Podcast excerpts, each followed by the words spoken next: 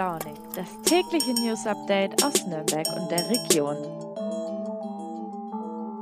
Guten Morgen und hallo zur letzten Früh- und Launig-Folge für diese Woche am Freitag, den 29. April. Ja, ihr Lieben, verrückt, die Woche ist schon rum. Es ist schon Freitag, also die letzte Folge von mir. Ich würde euch gern zum Wochenende zwei Sachen empfehlen. Und zwar zum einen hat mein Kollege Matthias Niese, der für Reisethemen zuständig ist, einen Artikel darüber geschrieben, was man für Tagestrips in der Region machen kann. Ich finde es wirklich interessant. Ich packe es euch in die Show Notes und schaut gerne mal nach. Und zum Zweiten, der Prozess um Johnny Depp und Amber Hart ist ständig in den Medien. Keiner weiß so wirklich, was er davon halten soll. Gewalt gegen Männer, viele Sachen, die da irgendwie kursieren. Und meine Kollegin Anna vom Fein Raus Team hat sich dem mal ein bisschen genauer angenommen und sich alles genauer angeschaut und einen echt guten Artikel darüber geschrieben. Den packe ich euch auch in die Show Notes, also schaut doch gerne mal rein. So, und jetzt kommen wir zum letzten Mal zum Themenüberblick. Als erstes wird uns meine Kollegin Birgit Ruf mal einen Einblick geben, worum es beim NN Kunstpreis überhaupt geht.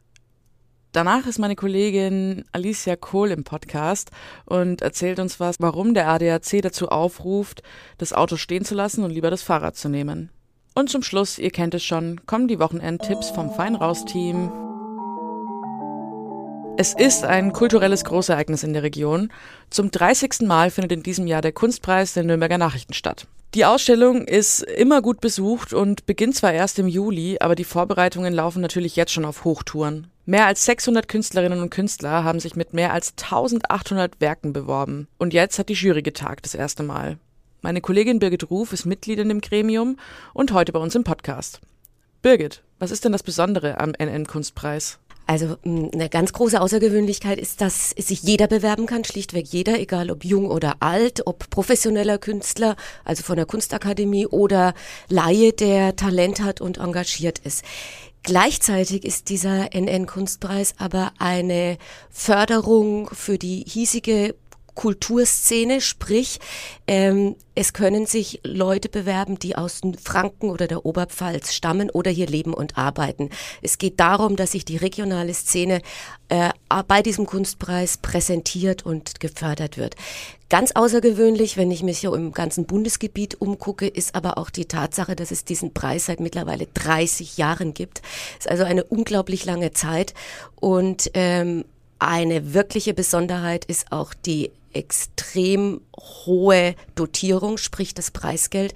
Das hat sich im Laufe dieser 30 Jahre auf rund eine Million Euro insgesamt äh, summiert.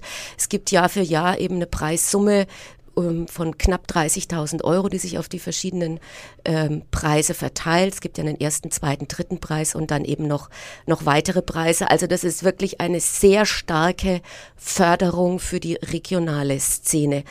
Und dieser Preis ist schlichtweg inzwischen eine Marke. Also NN Kunstpreis ist für die Künstler auch eine Auszeichnung, wenn sie da teilnehmen können und ausgewählt werden. Es gibt eben auch einen Katalog dazu.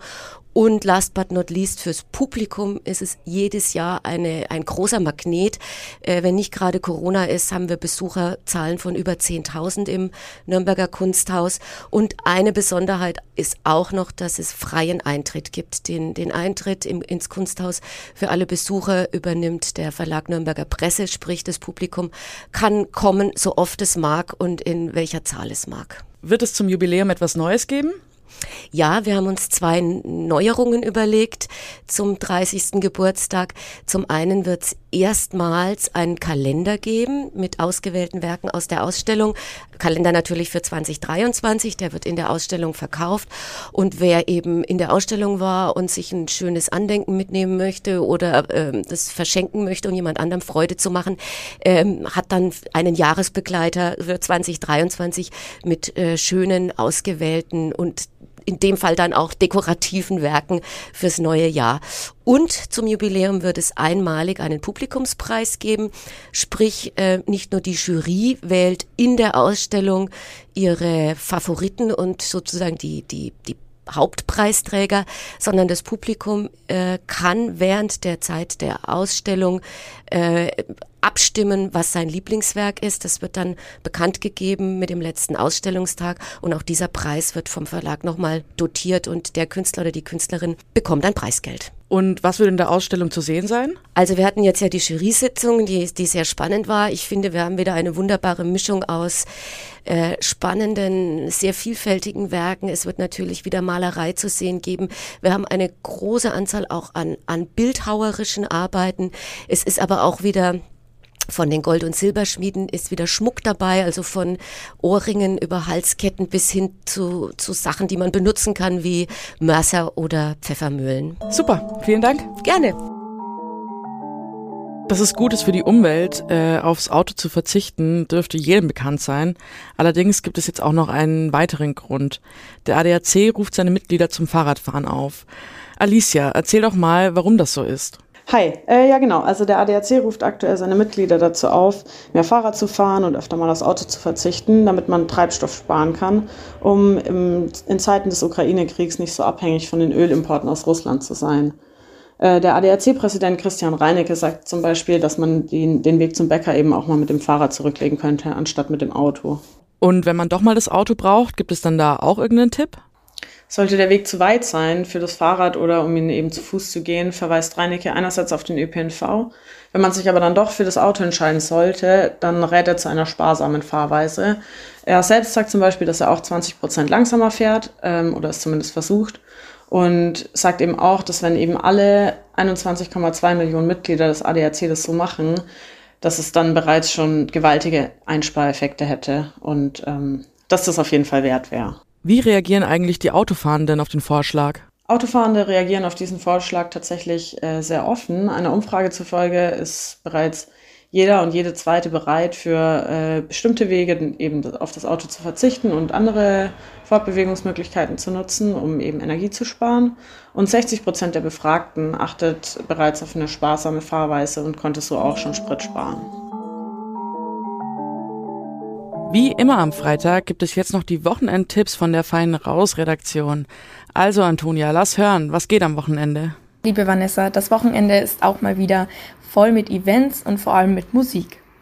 Am Freitag kannst du in der Desi zu elektronischer Live-Musik abzappeln. Ab 20 Uhr treten die Formationen Resa und Zweifel und Cecilia vors Publikum.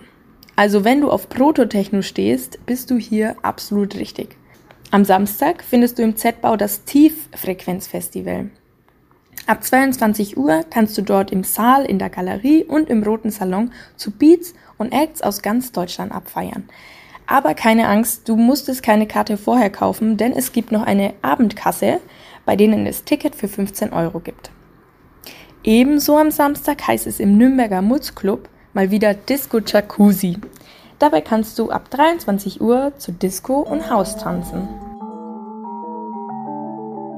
So, so schnell geht eine Woche Podcast rum. Äh, die Zeit ist absolut verflogen, aber jetzt steht das Wochenende vor der Tür. Ihr seid ja jetzt mit Tipps versorgt. Und ja, ich will eigentlich einfach nur noch eine Good News der Woche loswerden. Und zwar, ich finde es richtig cool, in Österreich, also in unserem Nachbarland, leider noch nicht bei uns, werden ähm, Elektrogeräte, die repariert werden und nicht weggeworfen werden, mit einem Bonus belohnt. Also praktisch, wenn man jetzt ein kaputtes Handy nicht gleich wegtut und sich ein neues holt, sondern das kaputte Handy reparieren lässt, dann wird man vom Staat für, mit bis zu 200 Euro pro Gerät unterstützt. Also die Hälfte der Reparaturkosten übernimmt der Staat, die andere Hälfte muss man selbst zahlen. Ich finde, das ist äh, echt ein super Weg irgendwie gegen Verschwendung und auch für die Umwelt sollte sich Deutschland vielleicht ein Beispiel dran nehmen. Also, ich wünsche euch ein wunderschönes Wochenende. Freue mich schon, wenn ich das nächste Mal am Start bin. Nächste Woche könnt ihr euch auf Hishran freuen. Die hat auch schon Bock. Und ja, macht's gut, bleibt gesund und ich freue mich schon. Ciao, ciao.